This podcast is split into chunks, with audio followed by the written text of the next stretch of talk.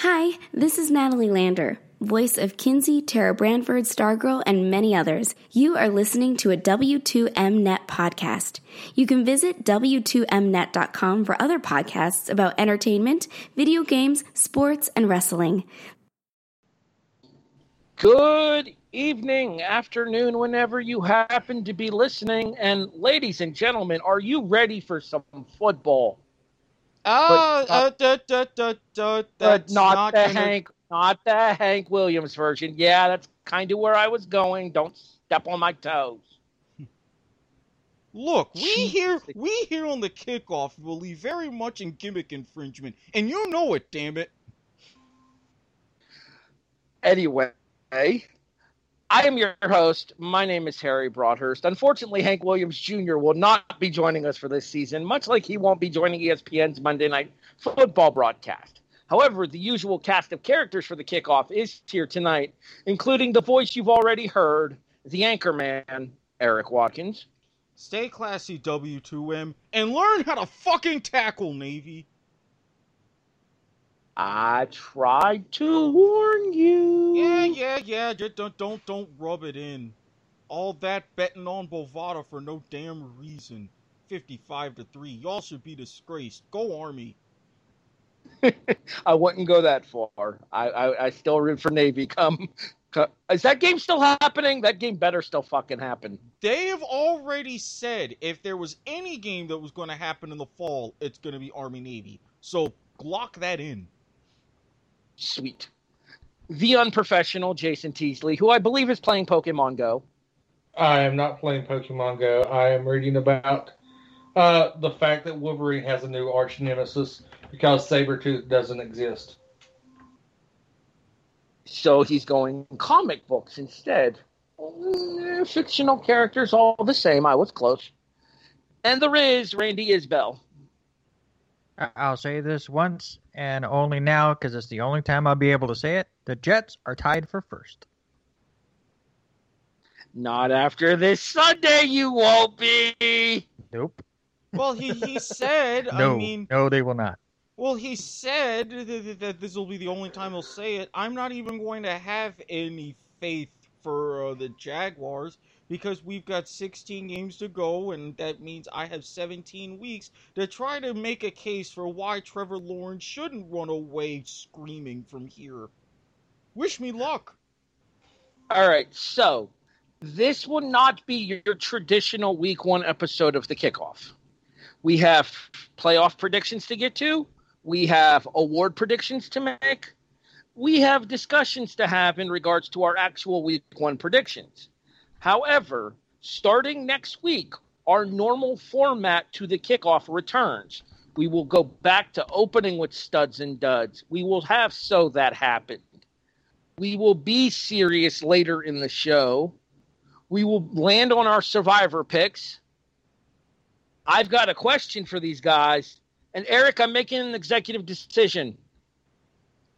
Okay. Given the fact that Get It Together was kind of sketchy last year and kind of hit and miss anyway, I'm bringing back my favorite segment from last year. Stepped in Macadoodoo? We're pouring one out for the homers. Oh, close enough. Okay. I mean, for you, it's one and the same, isn't it? Yeah, yeah, yeah. Remember when I announced that you wouldn't hear me sober or doing this podcast for the next six months? It's already starting, and my edibles are going to be coming on Saturday. Hmm. Uh, Randy, as the new guy on campus, do you need an explanation for pour one out for the homers, or is it pretty self-explanatory? I, I, I, I will figure it out, I'm sure. But if you want to Well- explain it to our new listeners, that's fine. And I'll pretend like I knew. Pour one out for the home. One of my favorite segments throughout the course of the show is where we talk about our favorite teams. Erik discusses Jacksonville and the Miami Hurricanes. Jason discusses the Giants in West Virginia. I talk about the Bills and the Gators and occasionally the Nittany Lions. And you will be able to discuss the Jets and whatever college team you happen to so choose to discuss. Well, un- unfortunately, WSU doesn't play this fall, so I'll just talk about the Jets over and over. That'll be fine. They're well, they're probably they're probably equivalent to a college team this year. So I mean, to be fair, our previous co-host didn't have a college team either, so you know, the more things change. the more they say the same. It's not my fault. COVID. Yeah, but uh, but here's the thing, though. He does. This guy doesn't entirely spend his time crusading and abhorrently ripping the college football playoff. He just does it moderately, which is okay. All in Hey, Erik. moderation, except in my case. Hey, Erik, Hmm. new d- news desk is open. Well, as I left my podium at home, I am going to ad hoc this. Well, starting on some brief good news, there's been a surprising amount of Good news, everybody. good news, everyone. I only slightly hate the Los Angeles Rams. Yes, yes, uh, Ramsey, he got his extension. So did Nuke. You've had a few guys really fattening their wallets over the last week or two, which I'm glad about, and only a teeny, teeny bit bitter I, and heartbroken and trying to get drunk to forget. No, no, no big deal whatsoever. I have a little bit of news in that regard as well. As up until the extension was reached for Jalen Ramsey, very briefly, Tre'Davious White became the highest paid cornerback in the NFL. And not to mention Deshaun Watson, he got paid, paid. Good for him on that extension, but you're still a Houston Texan. Yeah, still got Bill O'Brien coaching you, buddy. Sorry about that. At least for now. At least for this season, we think.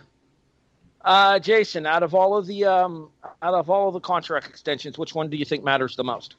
Uh, Hopkins, uh, because I mean that's going to put him with Kyler Murray for a very long time and be a very profitable um, outcome in Arizona. Randy, same question. Uh, mine would be Watson, not just for the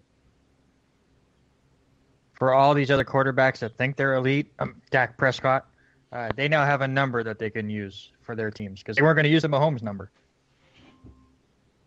I mean, to be fair, it's it's funny that Prescott thinks he's going to get forty million a season regardless. Not to mention No, ab- who who in their Absolutely, right but that's the number he's going to ask for. Yeah, and not to mention who in the right mind is even going to ask for the Mahomes number. Turn your damn camera on, Erik. Quit cutting people off. Thought my camera was on. Negative squirrel, sir. Anywho, um, personally, I want to say Tre'Davious just because he's been the cornerstone of the Bills' defense ever since Kyle Williams retired two seasons ago. Realistically, I have to agree with Jason and DeAndre Hopkins because Hopkins gives Murray a wide receiver one for his formative years in Arizona and makes Murray that much better by by proxy almost. Erik, same question. Who do you think out of the most recent extensions plays the biggest difference?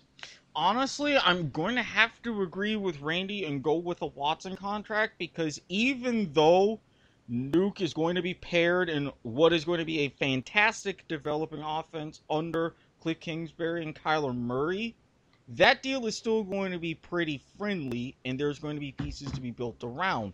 However, if there are indeed significant changes, coach, general manager, whatever, going on in Houston, it's all going to be built around Deshaun Watson. So that's going to be really the key piece in a lot of hiring decisions if and when the time comes.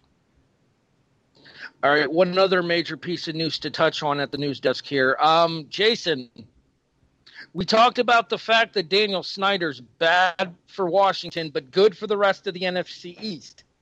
He may not be good for the rest of the NFC East much longer. Uh, he's still. I mean, yeah. I mean, it's not idealistic. I think they're going to try. To, I think you're going to see them try to pull something due to the ba- the the recent controversy. But uh, I was looking at something recently. Um, it was actually something you guys, one of you guys shared. It was the top NFL owners, uh, and I went through and I started researching. Over half the league, the owners inherited teams, didn't purchase them; they inherited them. Meaning, it goes back to what I said before: the old boys club. Mm-hmm. You you you're going to have to have a majority of owners to vote him out. Without that, you're not going to see a change. All right. the old- So what you the, the old boys club? I don't think you'll see a change. Do I think he goes past this season? No, but I don't think any changes are made this season. Well, eh, yeah, you, you just raised the point of the old boys club. We've talked about that several times over the last couple of weeks in regards to Snyder's ownership of the Washington football team. Erik, you got to really fuck up to lose a franchise in the NFL. And with the story, I send it to you because Snyder really fucked up. Okay, well, first of all, we already discussed, as you mentioned, his penchant for custom videos. To where, if you're like me and you're into certain parts of the internet, it's a lot easier and a lot cheaper. They'll cost you maybe a couple hundred, but not a couple billion. But I digress. Now it's come to light in further reporting and television appearances that not only have multiple women stepped up and personally pointed the responsibility towards him for the toxic workplace culture, but you have now almost two dozen employees that are basically saying, along with the minority owners, that he's got to go. The longer this goes, the worse it gets. And the NFL is actually going to be in a little bit more of a bind because he asked the NFL to take over the investigation into the allegations, and they did. This could be a worse look for a lot more people than just Dan Snyder, the way things go. Randy, realistically speaking, when we start the 2021 sne- season, sneezing at you, when we start the 2021 season, is Daniel Snyder the owner of the Washington football team? God, it's really hard to say. I'm with Jason. It's going to take a lot to get him out. Um, Guys Oh, entirely see. too much. it's only on this sport. This sport. uh, it- but I, I, I think it is really, really tough. And I, I don't know the protocols. Do, do the NFL just take over the team or do they have to wait for new ownerships? I know it's different in every sport. Like basketball was able to take over the Clippers for a while. Are are owners going to be cool with the NFL drafting for the for the Washington football team, or what's the, are they going to have to wait for after the draft to get rid of him?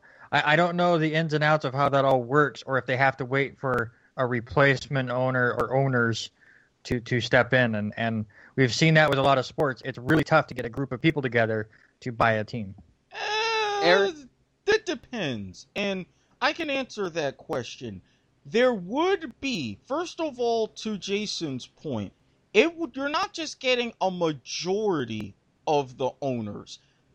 There's a certain percentage, two thirds, or three fourths actually. 24 out of the 32 owners would have to agree.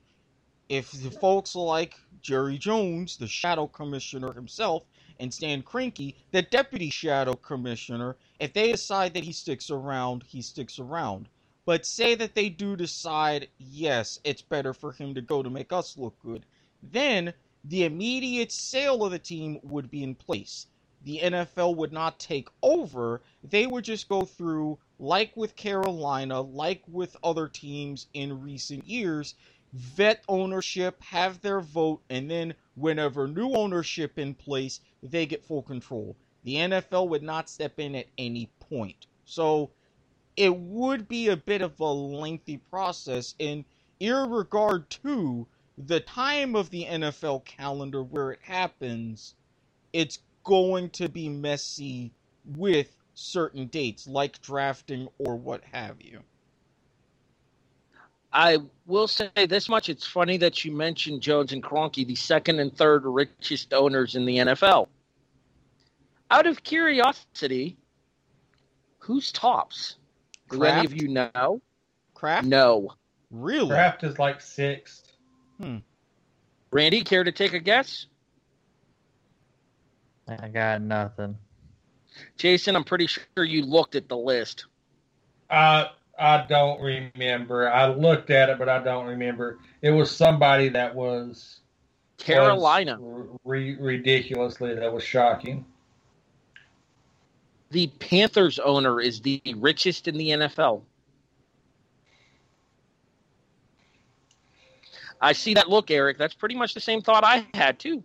It kind of, but I can also see it though because of uh, his wealth being built in like the tech industry in different areas.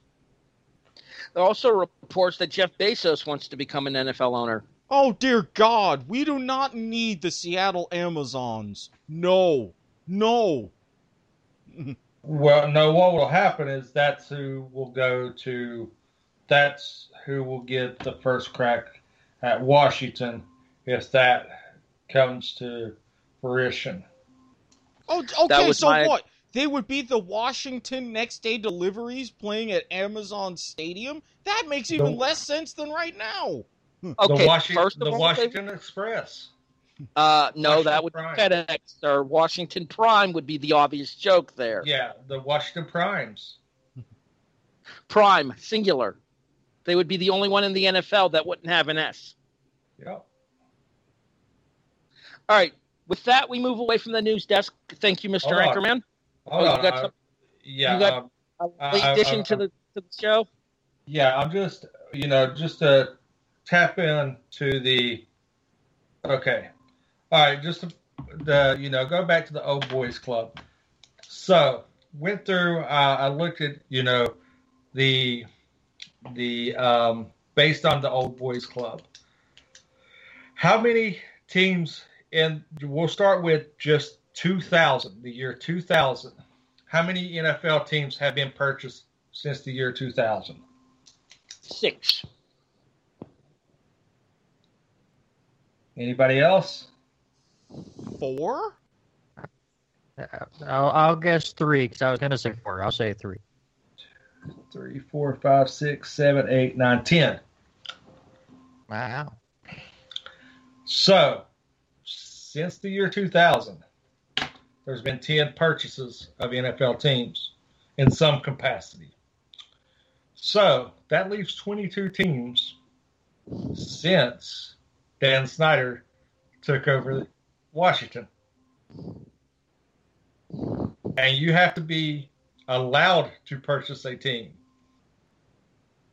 So, do you really think that those 22 owners that know that they can control Snyder are going to let somebody come in that they know they can't control? Absolutely not. Exactly. So, and, and- and that was my point. And it's not even all of the 22. Even if you had like maybe three or four that even thinking about it, it really targets two people that have the most power. Jerry Jones, one of the longer tenured owners, and for one of the top 1989. yeah, marquee teams, and Stan Kroenke because even though he's third richest, he's also got a little bit of clout being Jones's buddy, not to mention Los Angeles. Do you know who has who have pull even just because of who their dad was? Davis.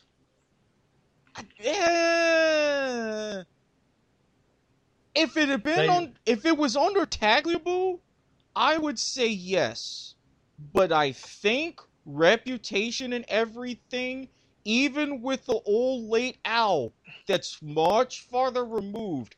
I don't think Mark would have that same clout. I think No, that went he- by the wayside. No, the reason why he would carry is because the other owners can puppet him. You got all these people, so you got 22 people that have got ownership or purchased the team since 2000. Mm-hmm. They had to be approved by the previous, you know, the other owners to allow them to come in the league. Yeah. You also have to be approved to inherit a team Yeah, you do. to, a, to an ex, to an extent. Yeah. So, do you really think, you know, oh, Mister, I look like Chucky from Child's Play is going to try to piss anybody off in the NFL like his dad did and be the outlandish person, or do you think he's just going to fall in line with everybody that knew his dad and that bases everything on knowing his dad and he's just wanting to be accepted? Oh, he'll easily I would argue fall that- in line. I would argue that his coach looks more like Chucky than he does. Uh, uh, Gruden has the face, but if you're looking at just overall 24 7, Jason's got a point. All right, thank you guys for holding down the fort for me for a few seconds there. Are we ready to move on from the news desk now, Jason? Yeah, we're good. We, Okay. we, we just got out of the Roman shower, so we're all good to go. The views and opinions of Erik Watkins do not necessarily reflect the rest of us here at the W2M network. Viewer discretion when listening to anything Eric says is heavily advised. That should cover our bases there. And I Look, can actually say that about you. Look, I couldn't not do it under the circumstances. I know we talked about it, but it, it was just too fitting. I mean, he may be the number one receiver in Cleveland, but he's definitely number two in everyone's hearts. Putting the real, uh, putting the Browns up to their nickname. All right, let's move on before we go any further down the toilet here, shall we? Yeah, we just gotta flush this all the way. Indeed. All right, so that wraps us up for the news desk for the day. Thank you, Erik. Appreciate it, Mr. Anchorman. Always. Stay classy, W2M. Mm-hmm. All right, let's move over to our college predictions here because there's like two of them. Three officially. We have no guarantee of a college football playoff this year. We have no guarantee of any real bowl games this year. So, what we're going to do is we're going to predict the conference winners from the three major conferences that are playing football this fall. We will predict our winners for the ACC, the SEC, and the Big 12. I feel like I know where the Big 12 is going to go for this person, so I'll start with him. Jason. Uh, I think the Big 12 winner is going to be Oklahoma, uh, as much as I hate to say it. Uh, I think they return a pretty solid core. And uh, West Virginia is still going to be middle of the pack. And, you know, a second year under Neal Brown, I think we're going to be trusting the rebuild process.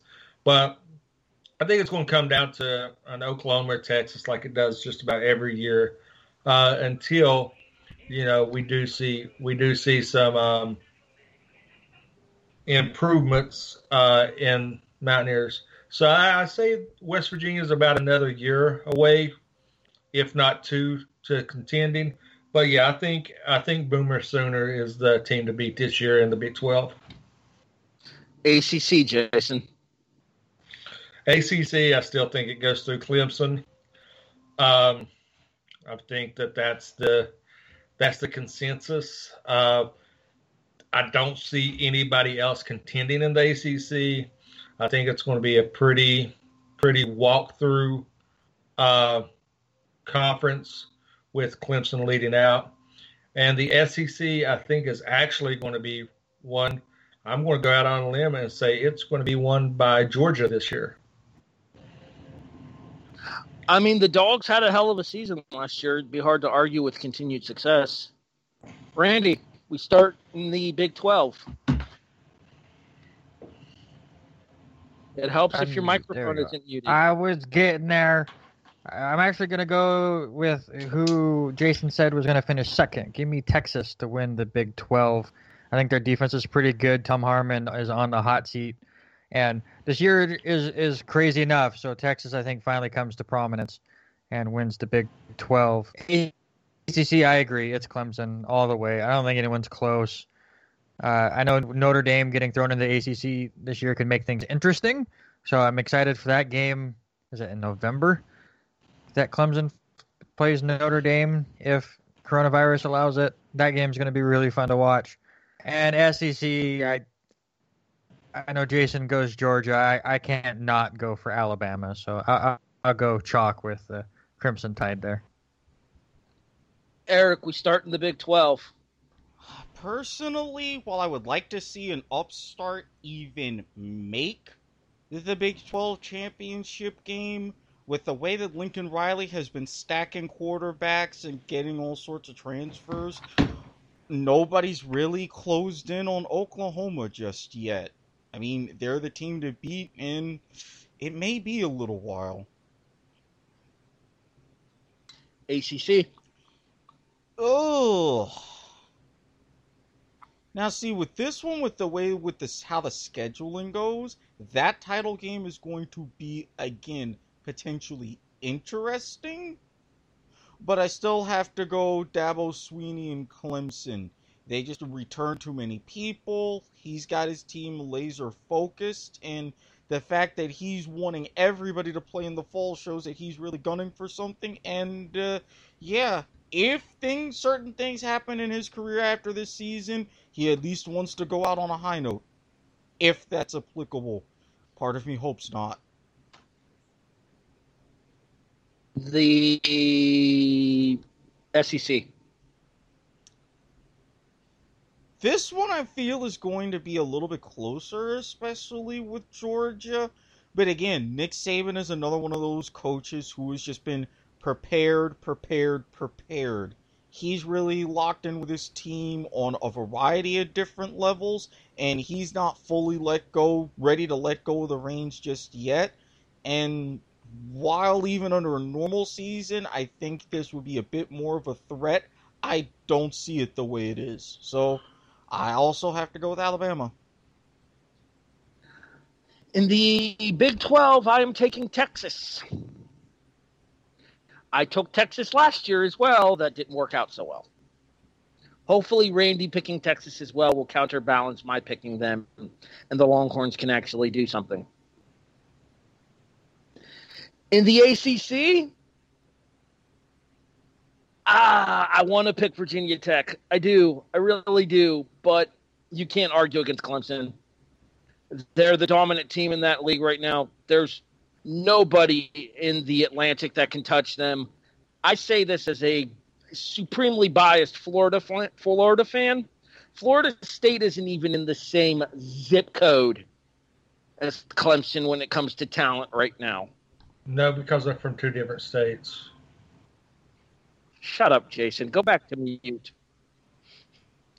My point being is there is such a gulf in talent between Clemson and everybody else in the Atlantic that they just steamroll their way through that division, and then the Coastal all beat each other up, leaving them easy pickings for Clemson in the ACC Conference Championship game. Uh, you do know that it's not entirely going to be as so much Atlantic versus Coastal because of the weird scheduling. Nah, it doesn't matter. The Clemson's still going to beat up everybody anyway. Exactly. That's why you even throw out the Atlantic that with it doesn't matter. Since Notre Dame's getting involved, it's going to be like the Big 12. You have your scheduling, and then based upon winning percentage, top two just go at it. You know what? I, I, I have an official decision here. I thought about this. I debated was I going to be a homer? Was I not going to be a homer? Fuck it. SEC is won by the Florida Gators.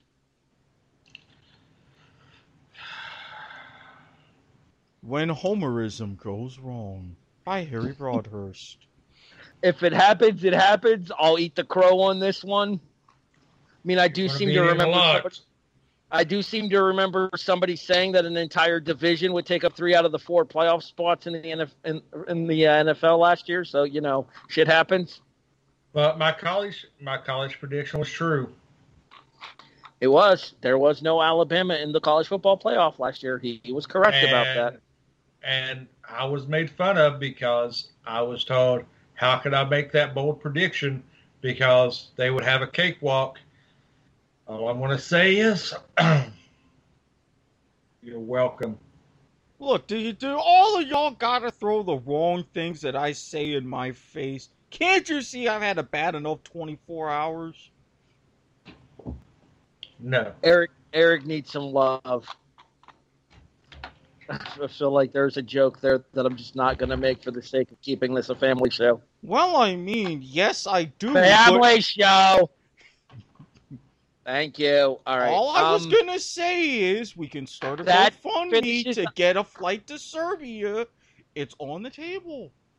Jesus, That- can you give me some credit one of these seasons?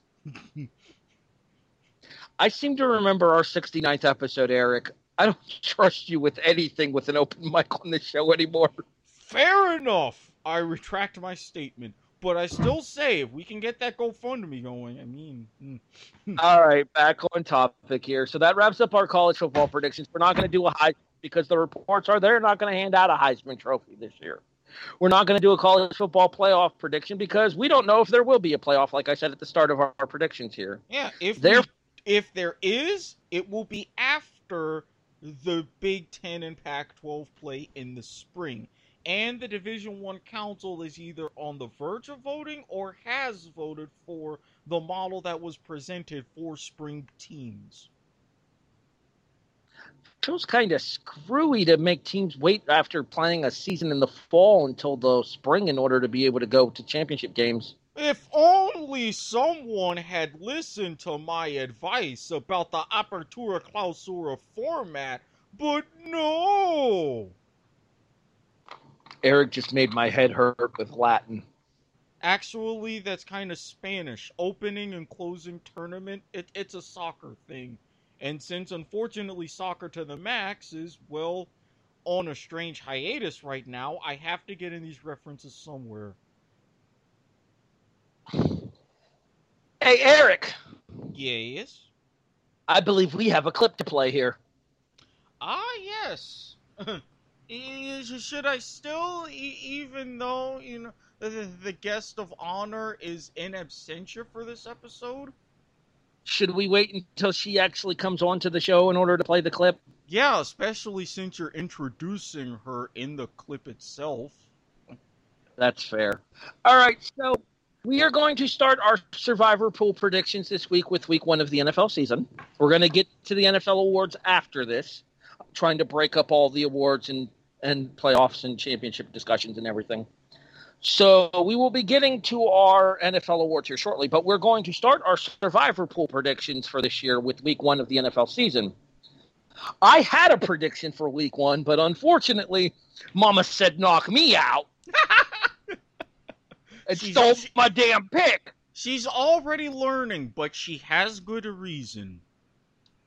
Uh, Jason, Mama gonna Mama hashtag it. There we go. Mama that- says. Mama says. Well, does she also say foosball is the devil? Working She as many said- water. All the things she said, she said alligators are so ornery because they have all them teeth and no toothbrush. I will work in all the water boy references we can on this show. I have no shame. All right, let's move on. So, why don't we start with Mama Watkins's pick, even though, as Erik mentioned, she is in absentia for this particular episode. Erik, you can go ahead and announce Mama Watkins's pick. Well, she went through the schedule, looked over everything, actually helped me get a little bit of inspiration, but as we talked about at the beginning of the show, with everything going on in Washington, with Dan Snyder, with head coach Ron Rivera and his health issues, there's not there hasn't really been too too much time that's been able to be dedicated to the actual play not to mention, well, look who's starting at quarterback. So, because of the chaos that is the Redacteds, Mama Watkins is picking the Philadelphia Eagles. Erik, since you were announcing Mama Watkins' pick, why don't you go ahead and give yours? Well, we and I were she and I were also discussing the schedule, and I narrowed it down to two teams. She gave me a little bit of a nudge, and confirming with everything that I've seen throughout different practices this season, I only have three words to say for week one. Go Chargers, go! The second Los Angeles team. Randy, I almost feel bad welcoming you to the show like this. But I, I'm surprised. I have no choice. My pick was taken. My other week one survivor pick will be the Buffalo Bills over the New York Jets. I can't wait for you to be eliminated. It's going to be great. Well, I mean, again, this is a case of nobody circles the wagons, so you can hope for that. I'm, you're not wrong. Randy, who's your week one survivor pick? Well, and you decided to pick against my team, so I should do the same and pick against Erik's team. I am taking the Indianapolis Colts because when in doubt, pick against Jacksonville. Well, really? You're just gonna go with the low hanging fruit this early? I see how it is, Isbelle. I see how it is. And, if we were doing a losers pool, I would do it differently. But we're doing the eliminator, and I will.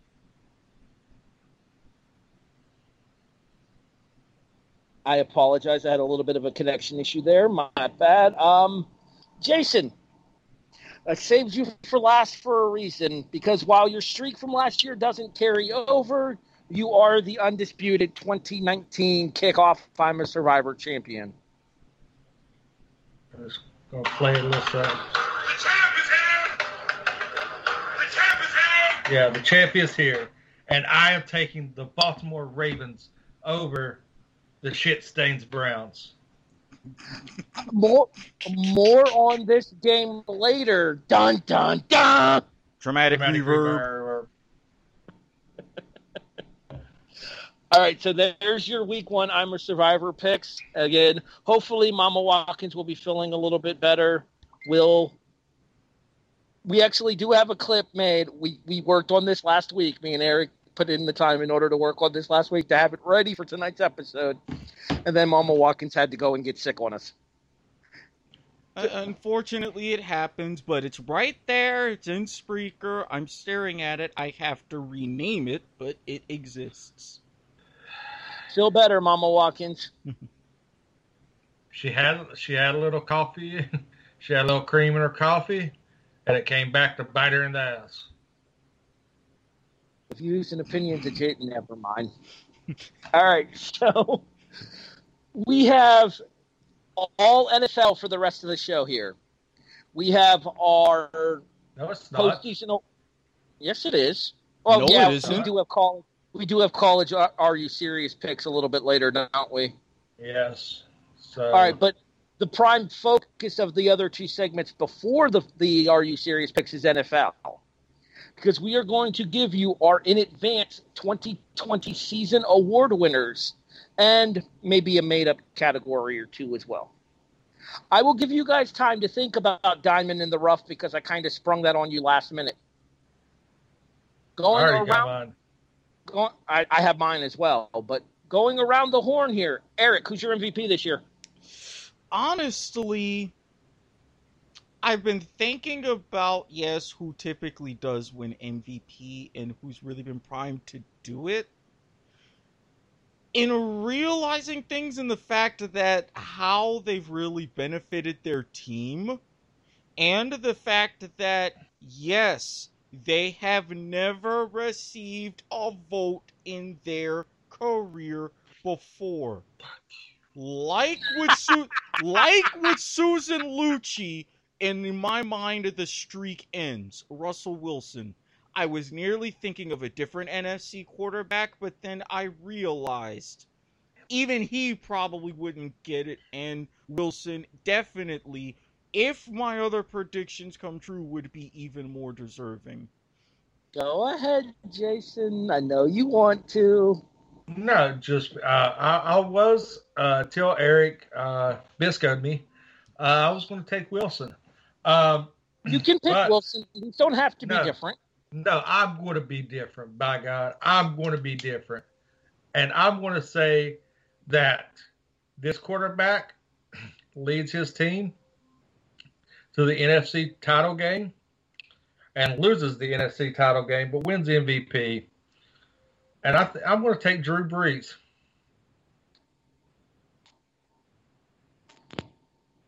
I didn't know if you caught that or not. I just said you motherfucker are, because are- in are you we- trying are to we adjust- doing a special Bisco Circle of Death?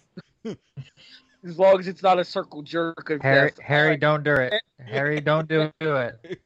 Fa- family show. Actually, no. Um, I thought about taking Drew, Drew Brees, but um, given where I'm going for what's going to happen in the AFC this year, I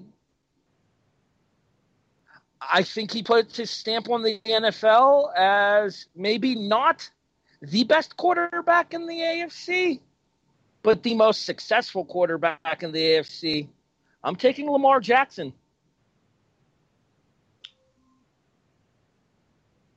Randy? And we, we, we had no motherfucker from Randy, so I'm going to assume might. that's still He- his pick. He scared the crap out of me talking about the AFC and everything. Um, just call me Robert Taylor. I'm taking Patrick Mahomes. I think all, all are formidable picks. You notice it's all four quarterbacks too, which should make for an interesting, interesting that- season too. That's the MVP for you. Yeah, and I mean, even with another choice that I was going to make, he's also another quarterback. I mean, let's be real. I mean, we saw what Michael Thomas did, and where was he in the MVP voting? You have to have absolutely historical numbers as a running back or a wide receiver to win MVP at this stage in the NFL. I mean, I don't think we can argue that. True. We move on to head coach of the year, and if you guys don't mind, I'd like to go first here because I'm sure I'm not going to surprise anyone with this. Have at it. The 2020 NFL head coach of the year is Sean McDermott of the Buffalo Bills.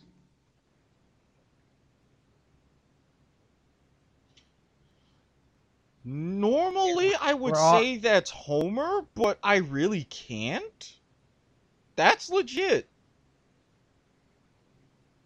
The Bills go 11 and 5 and win the AFC East. McDermott wins coach of the year.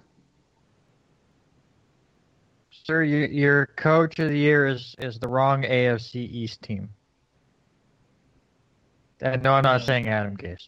I'm about to say, whatever you're Give- smoking up there, since you're Are right you next to serious? Washington, let me like have that. some. I am seriously taking Bill Belichick to win his fourth coach of the year as he leads the Brady-less Patriots back to the playoffs. Okay, I do stand corrected. What are you smoking, and can I have some? I will send you my Uh, address if need be. I'm going to go out on a limb and pick one that you guys are going to laugh at. Y'all ready for this? It's in the AFC.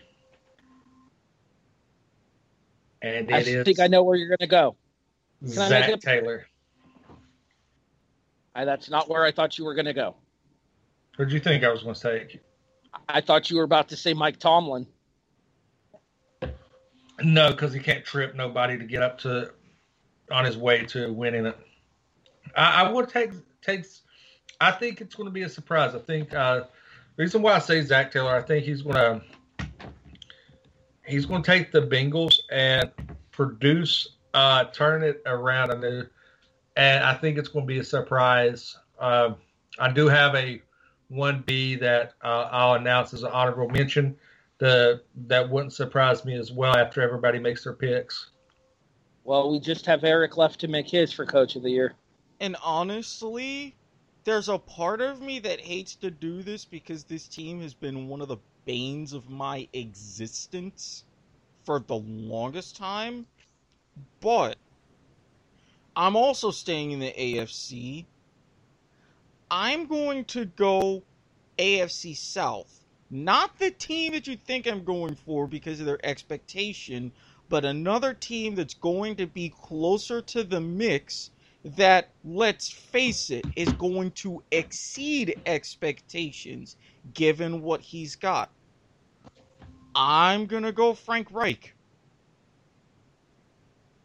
I well, I, I've already gone on the record with picking Indianapolis to win the South this year. Yeah, but uh, that that's the thing. It's not necessarily going to be overwhelming. And while I didn't pick Indianapolis to win the South, I think they're going to be in the mix. But a lot of people are getting on them, especially for let's face it, Philip Oldman Rivers. But I think if anything, not just because of how the division is, not just because Frank Reich has bit me in the ass, it could easily happen. At least he didn't poop on you. No, no. Look, does is my hair blonde? Okay, am I appearing in Pepsi commercials? Come on now. We had to, folks. The story was too ridiculous. You know us. We had to. we are the masters of low hanging fruit on this show. Jason, who was your one B? Uh, I want to say King uh, Kingsbury. Um, If Arizona is- makes the if Arizona makes the playoffs, I could definitely see that. Ditto. I think that that's a, I think that's a dark horse that everybody should be watching out for. Uh, I don't think that they're going to light the NFL on fire, but I think that this year your coach of the year is just going to take a uh, a team and turn them around, and not so much mm, like if Cincinnati goes with a winning record. I mean, that's that's going to be a significant jump.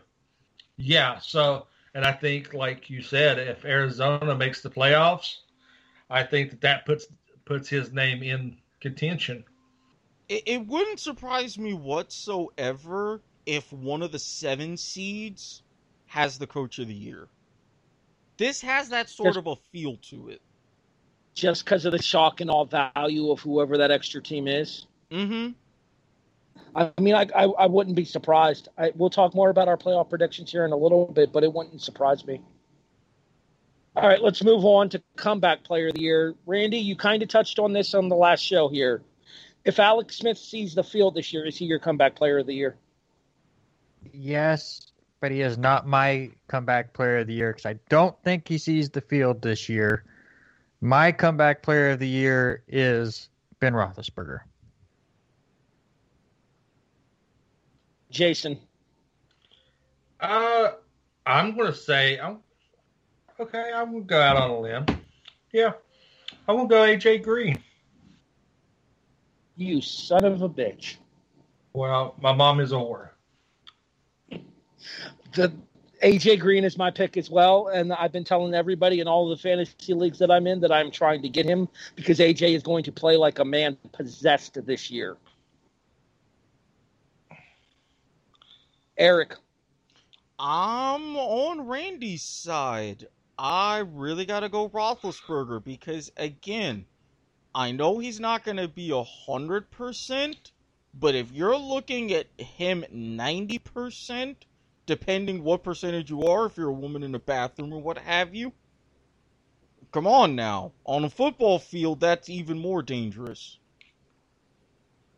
I, I'm, I mean, I'm going to throw two more names out there just to see how you guys feel. can I throw one out first before before you steal my thunder? Yeah, go right ahead because that's probably not one of the ones that I'm going to mention.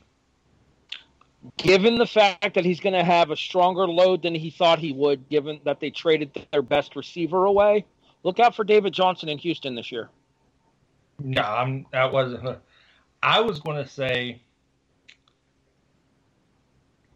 What about Cam Newton? I don't think he fits the Belichick system. they're they're working the system around him, and especially with McDaniels and how Belichick has gone out of his way to praise him, being one of the first people in the Belichick system to be a team captain the first year. I've said it before and I'm saying it again now. He doesn't have enough around him. He'll be good, but he'll have that little bit of a what if. And I think even with the what if factor, I don't think the good is going to be good enough, even for comeback player of the year. And my second, my second one is a amazing human and athlete who always seems to get bitten by the injury bug, and that's J.J. Watt. I wouldn't consider JJ eligible because he played in the postseason. He's, he's eligible. So is Ah, while the eligi- top- while he's eligible, I will give the argument for eligibility. I still think even with that postseason performance last year, I don't see it. Not unless he is like he, first of all, He- not unless he plays at least 13, 14 games, if not all 16, but also puts up above decent numbers. If he does He- that, then he'll be in the mix. Yeah, he's going to have to put up like defensive player of the year numbers in order to win comeback player of the year. you want to know who's the leading uh, pick in Vegas? For defensive player of the year or for No, comeback, for- come back, come back. is it Watt? Nope. What are the odds? Plus three fifty. Wow. I'll throw out a I'll throw out a random name here, Todd Gurley. Nope. no. Randy. I I was gonna think Alex Smith. Nope. Alex Smith is much higher. Yeah, I was Alex about Smith to say is plus Alex. twelve hundred. Wow, even better than I thought. I would have had him at at least plus two thousand under the circumstances. Ah, Go ahead and tell us. Rob Gronkowski.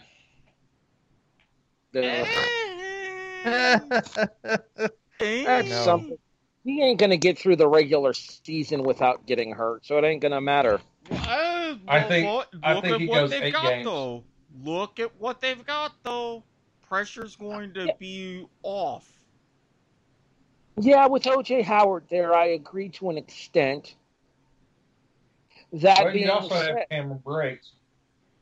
You have Howard, you have Brate, not to mention it's going to be a much easier time blocking for the likes of Leonard Fournette and their other running backs. All fifteen of them. I mean, 15 running backs, five tight ends, half a dozen wide receivers. They've certainly given Brady a multitude of options. Hmm. You could argue that this is the most talent he's ever had on a team. Oh yeah. Outside of maybe 2007, that's the only year where I would say it would even come close. But then again, and yes, I'm giving Jason props here. We all know what happened in that 07 season. And now Jason is sad that there's no Mannings. Yeah, this is actually the first time since I think it was 90, 97. 97 Mm-hmm. That there is no there's not a Manning in the NFL and that kind of that kind of makes me sad. I mean, you think about that that's that's a good 23 year stretch. Well, I mean, you have what? Two great reasons to celebrate and 116 reasons to laugh and 116 more to cry. That's how it goes. Thank you, Erik. You're welcome. All right, Jason, you start you start us off for rookie of the year. Rookie of the year, um I have a bold oh, prediction. God. Uh, I don't want to do this. I really don't. Just because. Oh my God. I'll never hear the end of it from him, and me and him have a a wager on this. Oh no, you're Oh. not going. You're not. You're not going to KC, are you? Yes, I am. I'm. Uh, No. I, I have to. I have to go CEH uh, out of Kansas City. Uh, Clyde Edwards Helaire. uh, simply because uh, one, um, I, I think that in that offense he is set to excel. He has zero competition. He, Well, I now mean- that Dave Williams took his ball and went home for the season. yeah, I mean, and I mean, there's nobody in front of him. He doesn't have the pressure of, you know, anybody breathing down his neck. I, I I think that he is just in the perfect position to excel in that offense. I mean, there's so many passing weapons that you can't you you can't commit to either. If you commit to stopping the pass, he's going to kill you on the ground behind that O line. If you want to try to stop the run, Mahomes is going to torch you uh, for about 500 yards and four touchdowns in the first half. I, I think I, I just think he's set up for for success. I didn't want to go there, but I just don't. I, I can't argue. I can't find a reason not to go with him. Erik. See, I had another name in mind, but you're gonna hate me because I think Jason just swayed me. I was going to consider, even though Denver is a little bit of a mess, I think Jerry Jeudy could really elevate Drew Lock and help lead to a sort of a breakout and surprising some people, and that would give him candidacy. But all things considered, I really would have to go with Clyde Edwards Helaire myself simply because not just that he has no competition and he's a great offense, but with Jeudy, there's a little bit more pressure, especially with Drew Lock. With CEH, there's none. You could always have it built in and say, oh, yes, because with the Williams situation, or oh, well, you know, with everything Mahomes and the receiving corps and all of this, if he has like phenomenal numbers, that's just going to be a further bonus. And I think he may not have those phenomenal numbers, but I think it'll be good enough to seal the deal. Randy. This is boring. I'm also going Clyde Edwards Helaire. I, I can't think of anyone else that could do it. I mean, yeah, I, I just think it's him. Jason is 100% right. I mean, it's, it's his job over there on a great offense. I mean, he's going to put up ridiculous numbers, and it's going to be tough to top. There's only one other name on here that I won't say, but he would have to have a beyond fantastic season, I think, to pass CEH. I won't say the name yet because I, I, I don't want to take Harry's Yeah, uh, thunder in case he took him. Okay, There's one. There's one that I have that it was between between the I two, but All right. the other one has competition. All right, I'm going to make a prediction that the name that Jason was thinking is CeeDee Lamb. No. Okay. Jonathan Taylor. Yes. Was that the name you were thinking as well, Randy? No. Um, I know this is an offensive driven league, but there are not a whole lot of bright spots in Washington. we can agree. I think they have a bright spot in Washington this season because even back in college, Chase Young was a man amongst boys. And I think that his talent and his natural abilities translate to the NFL. I'm picking Chase Young as my rookie of the year. The main way I could see that is if he can get to. I know it's a little bit extreme for a rookie, but if he winds up with like 10 sacks or even maybe nine and a half, then yeah, I can see it. But uh, Jason and Randy, can y'all use your football hive mind to give me some lotto numbers? Cause seriously, y'all are like melding together, and I don't know how I feel about that. I don't Well, like it. I- I- at all.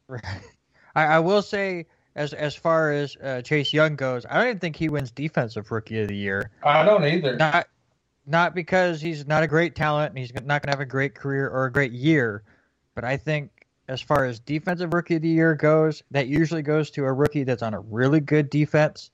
And to me, that's Patrick Queen out of Baltimore. I, I think he would win Defensive Rookie of the Year. All right, who's your uh, who's your dark horse pick for rookie of the year?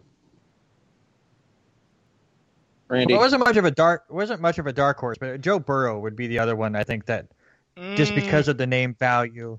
If he goes out and he gets Cincinnati five wins, I, I could I- see him winning Rookie of the Year, but again, CEH is going to put up some ridiculous numbers and tough to top. Throwing motion, throwing motion, throwing motion.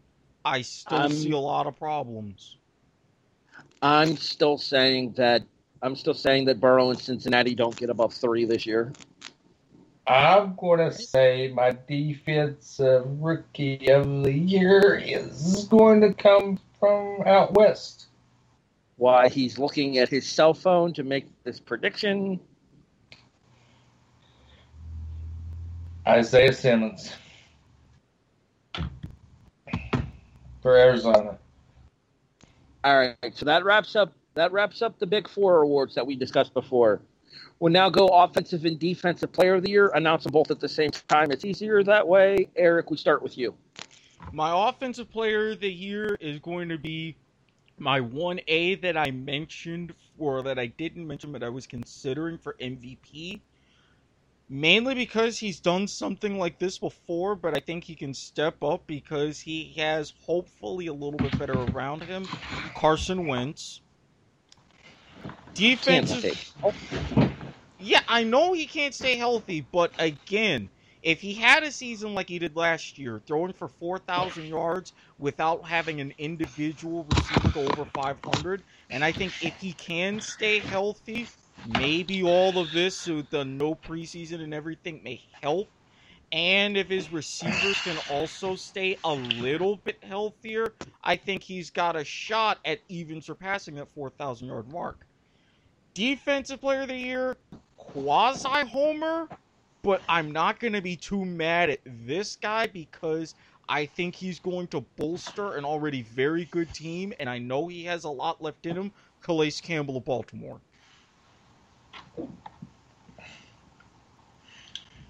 Randy. All right, for my offensive player of the year, I'm going to get away from the quarterback position. And again, I think that this guy is going to put up ridiculous numbers. Fantasy players know him very well. Christian. McCaffrey. God damn. Again, Jason and I did not talk about this before. no, no, just Uh, take five y'all minutes. Both of you write something down, send it to me, and if I hit the lotto, you'll each get a five percent cut. I'm legit like I- that, and I'll put that on record. Now, now, if we if we agree, I, I'll before you announce this, I'm going to send Harry my pick for Hold on, defensive player. Let me pull up my messenger. Hold on, give me a second. right, while right, you go guys do that, I'll just say, just as far as McCaffrey goes, one of the only weapons you have over there in Carolina. Teddy Bridgewater is going to use him a ton, not only in the running game but the passing game. And I, I think he, he's not going to have a chance at MVP because he's not a quarterback. But give him the offensive player of the year. Jason, did I buy you enough time yet? Yes, you're good. Go ahead. My defensive player of the year has a connection to mine and Jason's comeback players of the year, of course, and that is out of Pittsburgh, T.J. Watt. Okay, it is not the same. Okay. Oh, well, that was that was too much build up for nothing. I'm disappointed. So, And how, does, how does that cut? How does that factor into my comeback player of the year? Because you had J.J. Watt. Watt. I said I said that I said my my my second was JJ. Okay, I was like, Oh, I'm sorry, that was your second guy. yeah, I was like AJ Green. Oh, that right. I was like, T.J. Same Watt is going to take A.J. Green Same out di- of. Mm, mm. okay, okay. Uh, uh, which is so run run CMC offensively, Jason. Care to expand? uh, I I mean he is he is just run white boy run. I mean he's going to go over. He's going to match, if not surpass, his numbers from last year. He's got a upgrade at quarterback. Uh, he's going to definitely. I, I think he's going to go 1500, 1500, if not 2000. Whoa! Whoa! Yeah. Yes, I said that. Timestamp that shit, Erik. Uh, 11:45 p.m., 9th of September 2020. Nines are wild because the Braves beat the Marlins 29-9, and yeah, 75 minutes 33 seconds. Wow. So okay. If, he goes if he goes 1500, 1500, I, I I'm, quit. I, I'm buying some. I'm buying us all steak dinners. If he goes 1500, 1500, I'm, I'm quitting because we're not going to top that. If he goes No. 1500, 1500, you and I are meeting in South Alabama. with your running shoes. Yes. With your running shoes on. Ladies and With gentlemen, running call- shoes. In this industry, we call that a callback. No, but I, I, I I mean, I, I just, I'll always make the the totally ridiculous. Um, if anybody listened to last season, I make a totally ridiculous claim, and I think that that's that surpasses my. I mean, do I really think? I mean, he could. I mean, hell, he could put on because there's not a true number one receiver in Carolina. So I mean, receiving out of the backfield, I mean, is possible, and he could break off. You know, he could break off a big chunk every now and then uh, on a swing pass or something, The- or a little a little uh, cross the middle linebacker matchup that you know he's going to be be very heavily favored in. My Now, main issue with that, real quick, he's going to see a lot more loaded boxes, though. And you're probably Well- going to get a lot more, maybe, nickel or dime personnel to take away those linebackers and get the defense more favorable matchups, even out of the backfield. Well, I've seen a loaded a box or two in my day, but Giggity! Well, so have I. I mean, I mean, I've helped to load a couple myself, but we're not Family going there. show!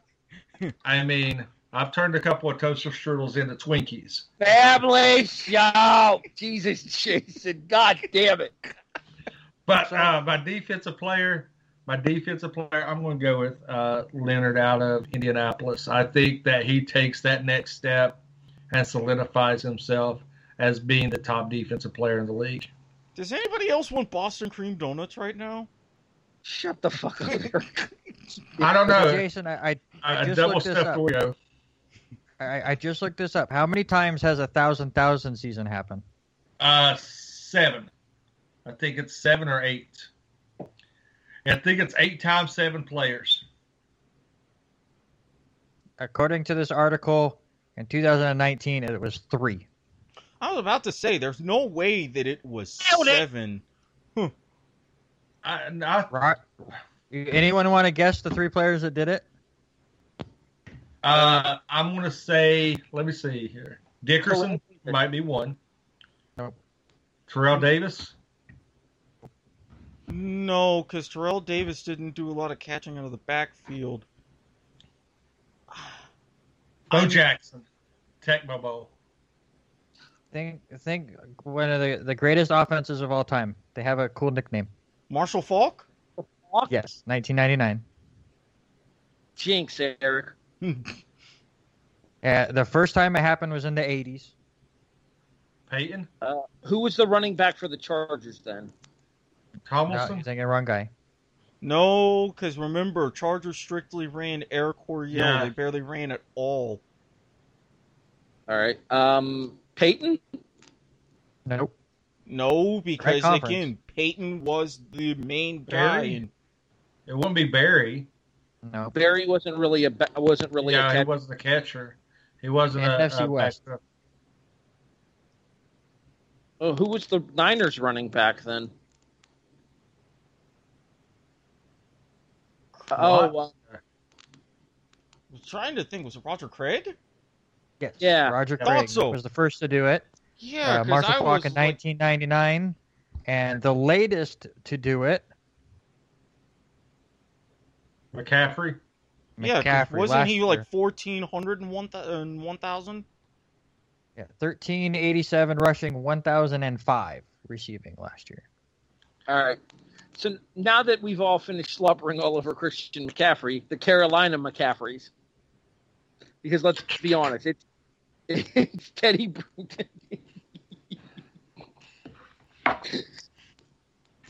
That's one, Jason. That's two actually. the, the, the toaster strudel Twinkie.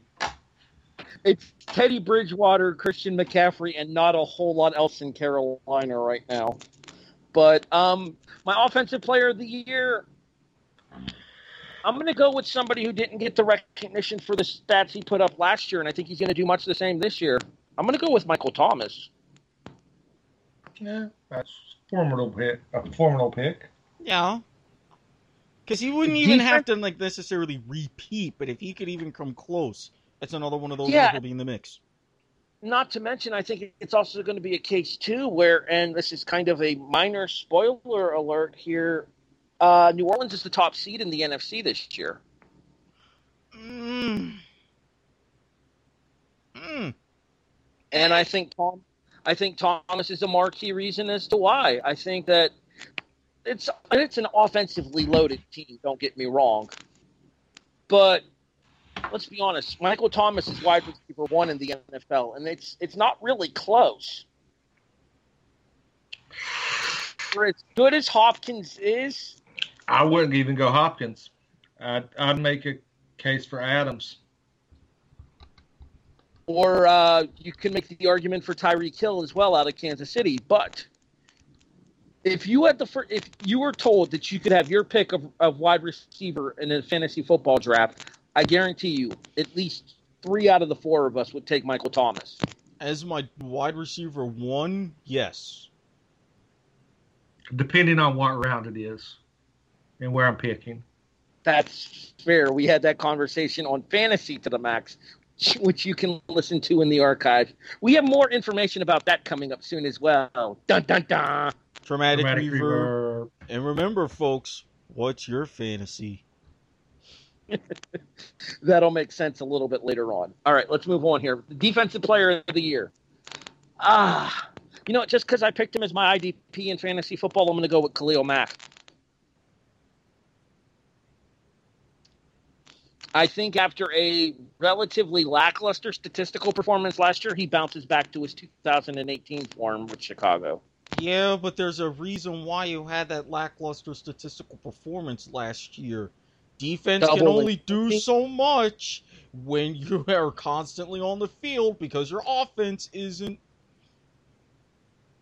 Well, I stand by what I said when we did our prediction, when we did our uh, conference previews. I don't think Trubisky makes it makes it to the midseason mark as the starter.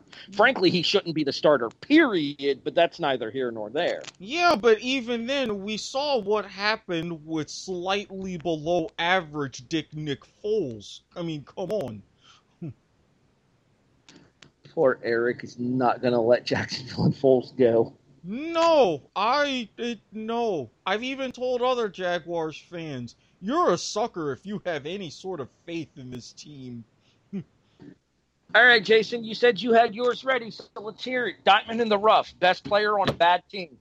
Uh, it's I- I'm I'm going to go Josh Jacobs. I mean, I think that uh, the Raiders the Raiders Homer. have it. What the what the fuck Sorry. you saying Homer for?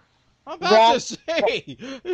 I had a mo- I had a moment. Sorry, sorry. I was thinking of the Josh that was in New York. It wasn't Jacobs. My bad. Continue. I was going to say Josh Allen, but um, I, I'm gonna I want to stick with uh, I want to stick with Josh Jacobs. I don't think that um, I don't think that the Raiders are going to be able to turn the corner just yet. I think they're on the upswing, but I still think that they're they're abysmal. For the record, for that Josh Allen dig, you're cordially invited to kiss my ass, Erik. On even though I say that he would have to have big numbers to be considered for defensive rookie of the year, I do think exactly with what we were talking about with Chase Young, he is the bright spot in Washington. I see him making a good impact, especially with the Ron Rivera defense, and he's someone that they can really, on that side of the ball, begin to build around. Randy. Uh, give me the low hanging fruit. Christian McCaffrey is going to be the biggest diamond in the rough. I mean, I, I figured, I figured he was the obvious choice. Yeah, And so- I, I, I have no problem taking the obvious. Christian, if you're listening, just tap them on the head twice. That's their code. the safe word is Worcestershire sauce. And that's why none of us can get out of 2020 because nobody can pronounce the fucking thing. Worcestershire. I saw that. I saw that meme as well, Jason. I didn't know that that was a meme. Worcestershire. It's I not was that just a- hard. I, was just the most difficult word that I have pr- problems pronouncing. That that was the meme. 2020 is a BDSM scene, and none of us can remember the safe word. The safe word is Worcestershire, but nobody can pronounce it correctly.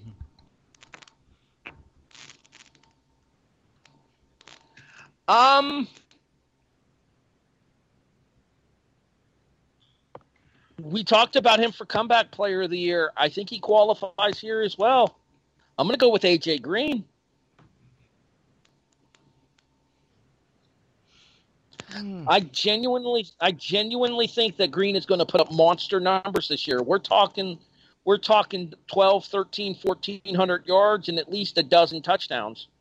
As long as he don't go 15-15.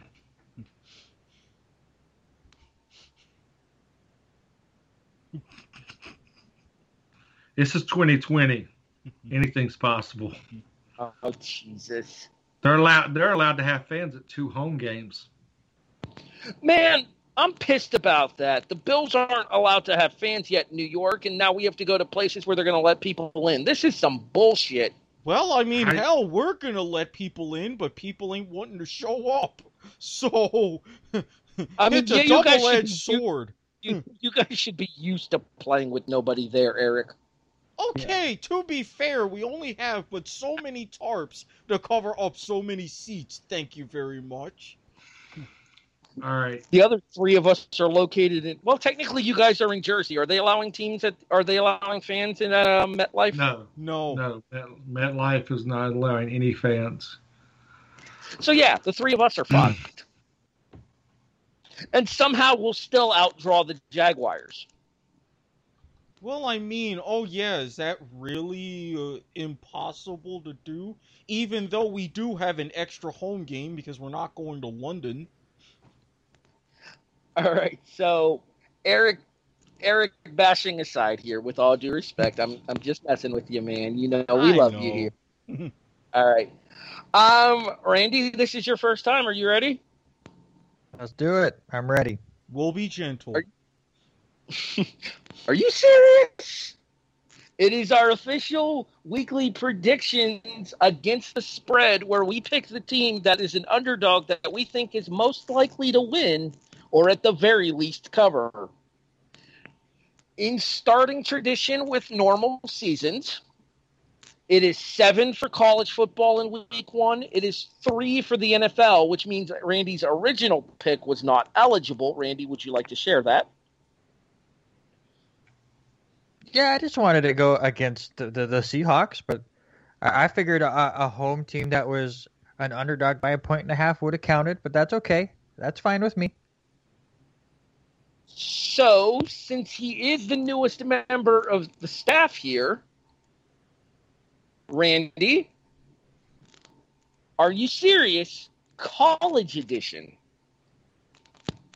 So, so my college pick is is a throwback to last year when this same team won the only meeting between the two in a fantastic must-watch game where Coastal Carolina defeated Kansas 12 to 7. I mean, you just had to be there, I th- think. I don't know. I didn't watch the damn thing. I know this is the second season for Les Miles in Kansas, but obviously with all the COVID stuff, it is tough to really get all those practices and stuff going. So I think Coastal Carolina is going to do it again. I think they are going to go in and beat the Jayhawks. Did you see the start time for that game? What the fuck? What is the start time? 10 p.m. Eastern. Huh? For where? It's in Kansas. It's at it, Lawr- It's in Lawrence. Okay, so they're starting nine. O- Wow, miles to go after dark. Thought it was weird. Did look at this game as well. Randy, bonus points if you know the Coastal Carolina nickname. I I know it, but I can't say it. It's it's the chill or something. me and Erik had this conversation off air a couple of weeks ago. The Coastal Carolina football team and basketball team are known as the Chanticleers. Chanticleer. There you go. You're right. I know when I was looking up the, the matchups, I saw the, the nickname and thought it was funny, but Erik, Yes. are you serious? College edition. Well, and, and looking around throughout the schedule and actually having seen this team play with what turned out to be a very dominant performance last week, and I Over did kind of. Hmm? over Southern Miss. Yes, and uh, I did kind of tease this in saying that uh, if something happens, I'll probably be here. So if next season you see a man running around your stadium wearing some Nikes or other jogging shoes, just just know what's up. Don't throw things and wave hello, because I'm actually picking you guys against the Tulane Green Wave. Give me the South Alabama Jaguars plus eight. I expected a bigger reaction out of Jason for that. I'm a little disappointed, honestly. Uh, Jason, are you serious? College edition. am I ever serious? But uh, if I could be serious for a moment, Thank you, Lance Storm. uh, I'm taking. I'm going over to the ACC, and I'm actually going to take Georgia Tech plus 12 and a half against Florida State. All right, I actually have to pull up the schedule again because I forget who they're playing. He But I know who. No, I for my pick. Ah. I have who I'm picking, but I forget who they're playing. Ah. And not only do I have who I'm picking, I'm actually not using the name they go by now because the name they go by now is fucking stupid. Explain yourself, Broadhurst. I'm officially picking Louisiana because apparently they're the only school in the state. Formerly known as ULALA. Ah, They yes. are They are 11 and a half point dogs to give me a few seconds here because I have to pull up the schedule in order to get Iowa State. Them Raging Cajuns do cause havoc in non-conference games. Uh, Iowa State's going to slaughter them. Jason, I'm serious. Not only do the I Cajuns see. cover, they win outright. Uh, I Iowa think that I think the outright win is going to be a bit of a stretch, but it wouldn't I- surprise me if they do cover. But The- then the again, Sun Belt look- hasn't- then again, look at what I said and even got taunted about it because even the chair said, wow, a minute after listening to Erik say, oh, betting Navy, it's going to be like taking candy from a baby. They're about to go up four scores. And then they lose 55 to 3 because apparently Niumatalolo couldn't remember how to teach them to fucking tackle. No, I'm not bitter. I tried to tell you to take BYU, man. all right, so let's go over to the NFL side. I'm back. I'm sorry. I had an issue with my connectivity. Apologies for that. Um, the Sun Belt has a history. Real quick, the Sun Belt has a history of winning non-conference games that they really shouldn't. I take you back to Troy beating LSU a couple of seasons ago.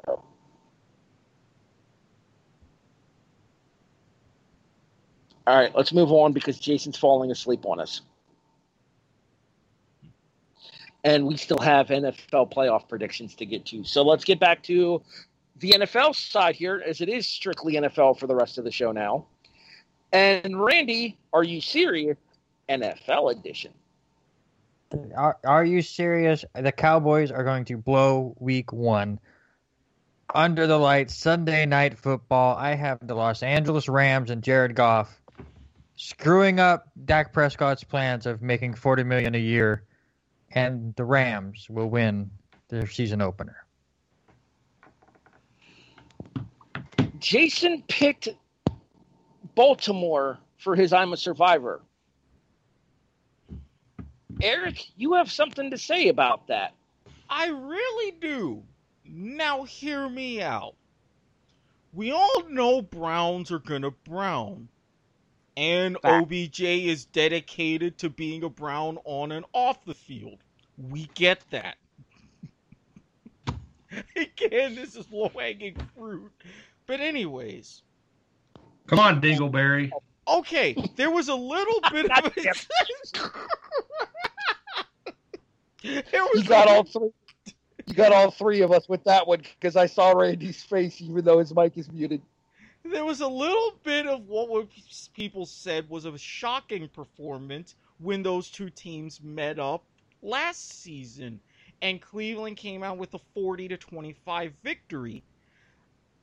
I do still have the potential for Baltimore doing the double against Cleveland this season, but I think especially for week 1 especially because Cleveland at least wants to look like they have a point to prove, they're going to make it interesting against the Ravens in the season opener. So while I'm not going out on a limb and saying an outright win, I do see Cleveland covering the eight. Jason, Uh, yeah, I don't, uh, I'm I'm gonna go homerism. I'm gonna go to the Monday night football game at 7:15 p.m. and I'm going to take the Giants to cover against Pittsburgh. officially ESPN has the game at five and a half. Whatever site Jason used had it at six. It doesn't matter because the Giants are going to get smoked. Nope. Well, it depends. I- i- If you if you got Danny Dimes, you've got a shot. But if he decides to throw out a lot of loose change, Pittsburgh will put it in their pocket. I'm telling you, New York at home, Monday night football. Yeah, and even with all the changes in the booth, I wonder who he's even going to be calling that game. I, I I'm telling you, this is this is this is going to be this is lock stock. Telling you, put put your faith in me one week. You would know, you it's a- put would you put your money where your mouth is in the FanDuel Sportsbook? Then I'll believe you. You do that, Uh, and you send a screenshot to me. I will put a special hashtag bet on Bovada for this game in I- close to solidarity. Actually, I, I just looked it up. The the the crew calling the Steelers Giants game I like more than the Monday Night Football crew. Is it Okay. Greenberg? No, it's Chris Fowler and Kirk Herbstreit. Ooh, that's gonna be Ooh, a the good college, the college team. I like that. Yeah, I love it. All right, so again, I mentioned that I picked an outright win for ULala over Iowa State. I'm not super confident about that one. This one I'm pretty confident about, even though it's a one o'clock kickoff on a Sunday, which means that Kirk Cousins shouldn't suck. I'm still taking the Green Bay Packers over the Minnesota Vikings plus three. Well, who knows? This could be another one of those situations where it ends up a tie. Oh, Jeebus. well, technically, if it ends up a tie, I get I get my cover at least. You do. So I'll take that. I mean, it would suck not to get a win there, but I'll take the tie because it means I covered. All right. So that wraps up our week one. Are you serious picks? We'll make sure we guys we keep track for you guys throughout the season, much like we did last year. Ideally, every three weeks or so, I'll give you guys updates on the standings. Your defending champion no longer exists on the show, therefore, your actual defending champion is me. I was just about to say, speaking of last year, all this and that and can't even defend a title. What a shame. Who does he think he is? The Uruguayan national team of 1934? Go ahead and hashtag it. You know you want to. Nah, nah, we agreed. Besides, I've hashtag. already got I've already gotten out oh, that hashtag. Yes, hashtag Squidbit. The only team to win a World Cup and not even attend the following tournament, the Uruguayans, as they hosted the inaugural edition in 1930, But because a lot of the European teams did not want to play because of travel, when it was hosted in Europe in 1934 and the European teams did want to play, Uruguay said, fuck you, we're not coming. No one's going to touch. Okay, good. we move on to our final segment. That's me popping Erik. All right. We move on to our final segment of the show here. It is time for our playoff predictions for the National Football League. Here's the deal, everybody. We're not going to sit here and predict every game of the NFL postseason. Why? Because that would get real boring real fast. Plus, Jason's already falling asleep on us.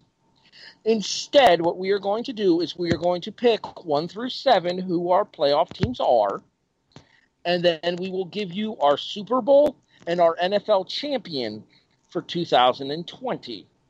Real quick, since he joined us for his for the con, for the conference preview editions, Sean Garmer is picking New Orleans, San Francisco, Dallas, Green Bay, Tampa Bay, Arizona, Minnesota in the NFC. Kansas City, Baltimore, Buffalo, Indianapolis, Pittsburgh, New England, Houston in the AFC. His Super Bowl is New Orleans, Baltimore, and the Saints win the Super Bowl. And I'm actually a little bit mad at that some bitch because he stole my Super Bowl. Oh, great. But we'll talk more about that when it's my turn. Erik, I need one through seven, your four divisional winners ranked, your three wildcard teams. We'll do Super Bowl predictions and winner after everybody gives their playoff lineups. All right. AFC. Baltimore is the one. Kansas City is the two. Pittsburgh is the three. Uh Buffalo is the four, but it's probably going to be more tiebreakers. Oh god, wild cards, wild cards. Ugh. Wait. Erik, did hang you say. Baltimore was the one and Pittsburgh was the three? No, yeah, I just remembered that in my head. Baltimore's the one, Pittsburgh is the five. So Baltimore one, Kansas City two, Tennessee is my four, Buffalo is the three, Pittsburgh five, or yeah, Pittsburgh five. Oh Jesus, there's going to be such a log jam. I. Oh, Christ. It sees the second place teams that are very annoying outside of Pittsburgh. Well, I did say with Denver, put them at six. And then who the hell is going to be that seven? They're crap. They're crap. They're going to be crap. They're crap. They're also going to be crap. Erik, it's okay. You can take the Jets. Mm, well, that was my, my second or third when I said they're going to be crap. I guess, really, almost by a manner of default, Indianapolis. I'm not a fan of it, but Christ, there's NFC. Saints one. Packers two.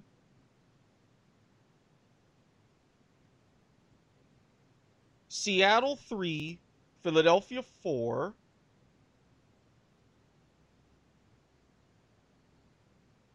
San Francisco five. Tampa Bay six. And because of the favorable schedule, I'll give a nod to Minnesota for the seven.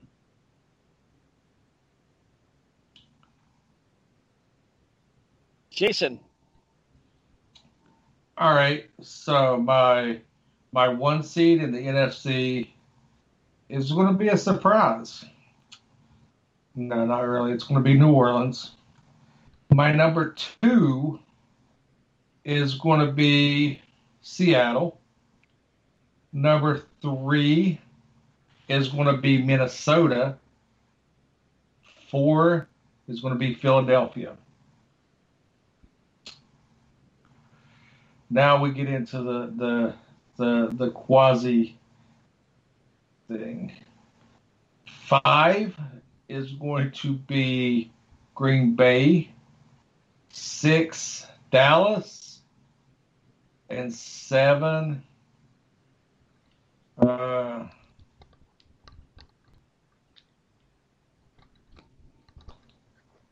uh, no, wait. I, I got it. I, seven's going to be San Francisco.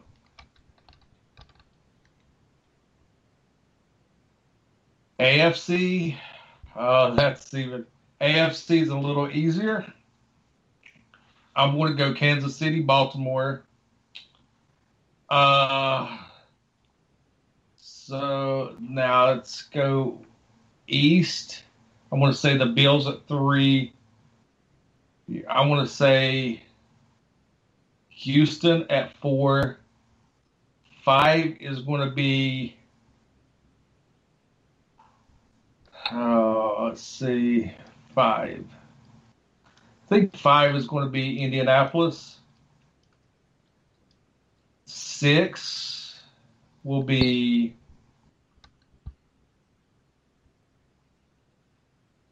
I think six is going to be Denver. And seven will be Tennessee. You do know Von Miller's out for the year, right? Yes, I do. He, I think he's in that same kind of quandary that I'm in when it comes to AFC wildcards because you have a couple, maybe one, two horse race in the division, but everything else is just going to be like division winners and question marks. All right, Randy. All right, in the NFC, give me San Francisco as the one seed, New Orleans as the two, Philadelphia as a three, and Minnesota as the four seed. My wild cards.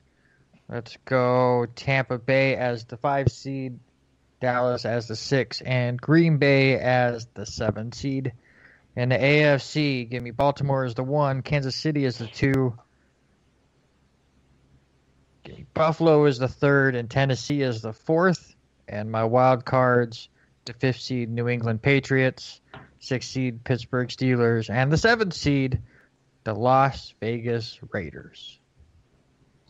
All right, we'll start in the AFC here. I have Kansas City, Baltimore, Buffalo, Indianapolis, one through four. New England five, Pittsburgh six, Houston seven.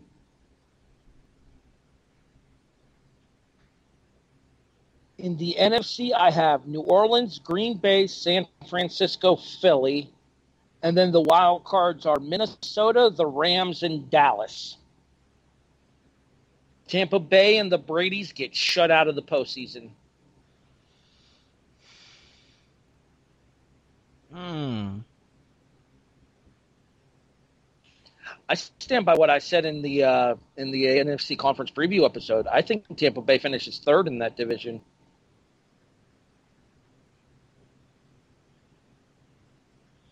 I, I still don't see it. I don't. All right, Erik. Super Bowl. Who's your winner? Ugh. Well, while I do think Baltimore kind of gets the monkey off their back in the playoffs, they don't get there. Sorry, Robert, I don't really see Kansas City repeating. I see them making a run, but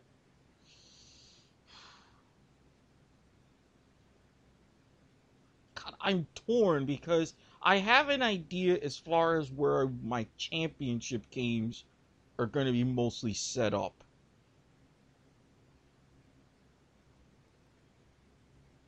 I'm falling asleep over here, man. Give me something. Okay, on it, while I'm going slightly against really my heart on this, I think since it is going to be the last run, I think Brees does go out on top. over a surprise team because they would have a little extra to prove. Pittsburgh. I think if they can put enough magic together in the regular season with that division, there's something about them. Get them in the playoffs and you see what happens. Yeah, they're they're a proven playoff franchise, and if it comes down to it, where it's a where it's a situation of Lamar Jackson versus Ben Roethlisberger in the postseason, hmm I would be worried if I were Lamar Jackson. All right, Randy. Oh, it, it's so tough. I've had to change mine because apparently it sounds like one person had the same Super Bowl as me, and someone mentioned it might be their Super Bowl as well. So I'm going to change mine up.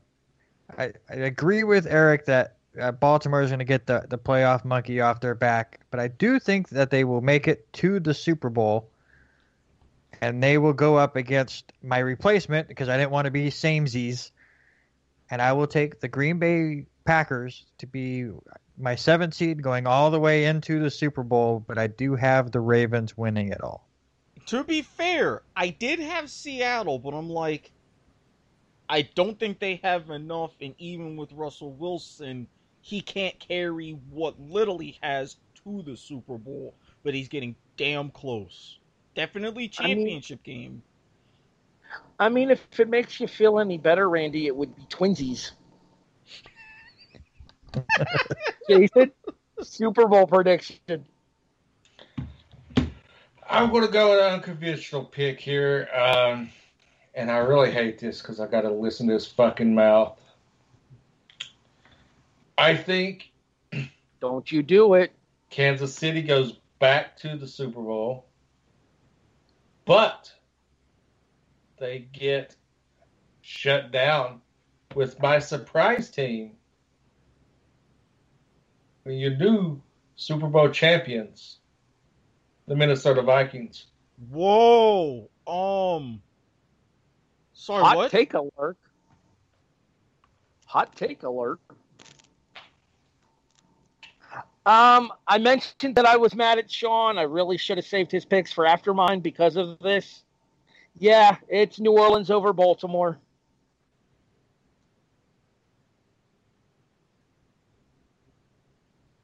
And I That just want to add, I just want to add in, I still fucking hate Robert Taylor. I mean, you're not wrong. That's fair. Yeah. All right. Randy, where can people find you online? Now you can find me at Randy Isbelle on Twitter, and also check out my other podcast, Chapter Select. Uh, you can find that on Twitter at Chapter underscore Select. Uh, part two of Judgment will come out on Friday. For those wondering, we're recording Wednesday night to Thursday morning. Jason, where can people find you online? Uh, you can look me up at W2N Chairman on Twitter uh, for all of your your football needs and discrepancies, um, and uh, a little bit of. And starting next week, you will actually have a fantasy football podcast here on the W2M network. Um, that will be launching and hitting your eardrums uh, possibly on Wednesday mornings.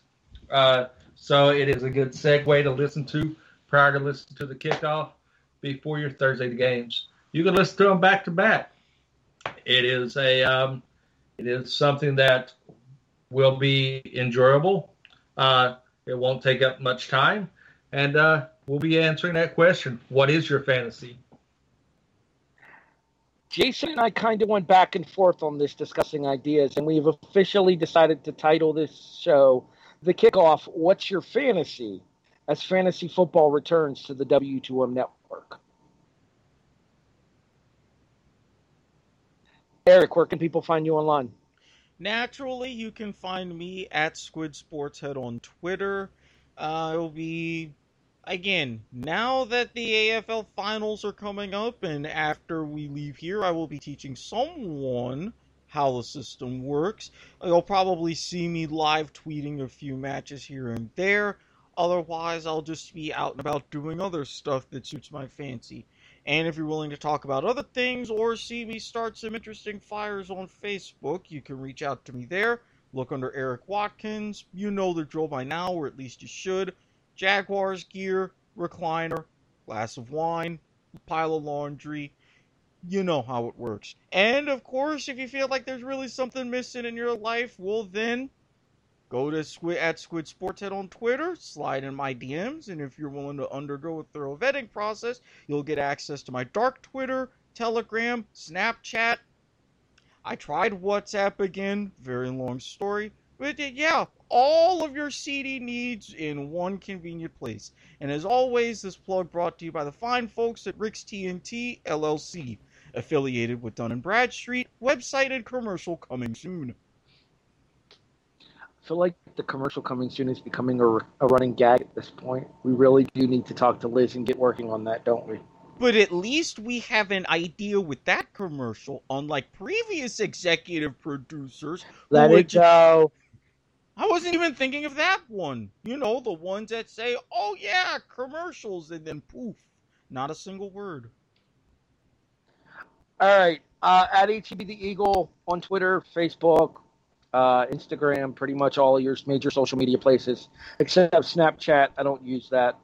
Yeah. Um, nope, not interested. you, Um, you say that now. the reaction is live every Monday night at eleven thirty. Most Monday nights at eleven thirty p.m. Myself, Tony Acero, and Liz Puglisi break down SmackDown and Raw from that particular week and give you all the heads up in terms of what's going on on the main roster in the WWE, as well as preview upcoming pay per views. In addition, to kick off, what's your fantasy? As Jason mentioned, launches next week. It will be Jason, myself, and Erik handling the duties for the fantasy football return to the W2M network. Jason, you want to give people a kind of an idea of a few of the segments that we have planned out? Nope. Tune in and find out. Very well. So, for the head honcho of the W2M network who contributed his picks, Sean Garmer here, as well as his participation in our season preview. For Randy Isbelle, Jason Teasley, Erik Watkins, I'm Harry Broadhurst, thanking you for listening to The Kickoff, a presentation of the W2M network online at W2Mnet.com. In addition, you can find us on all of your favorite fantasy, all of your favorite podcast listening services. I got fantasy football. I got fantasy football on the brain because of Jason right now. Don't look Erik, Erik, like Erik, Erik was going to take out a whole different route. I mean, Yes, if we were going And down that why I road. corrected myself. You can find the, the kickoff on all of your favorite podcast listening services: iTunes, iHeartRadio, Stitcher, Spreaker, Podbean, Castbox. Hey, Erik, guess what? Spotify is here. Daniel Snyder, get fucked. And You don't Mark even deserve- Lamping, you're still a dick. Snyder doesn't even deserve to be called a dick at this point. Seriously, dude, get fucked and sell the damn team. Thanks for listening to the kickoff, a presentation of the W2M network.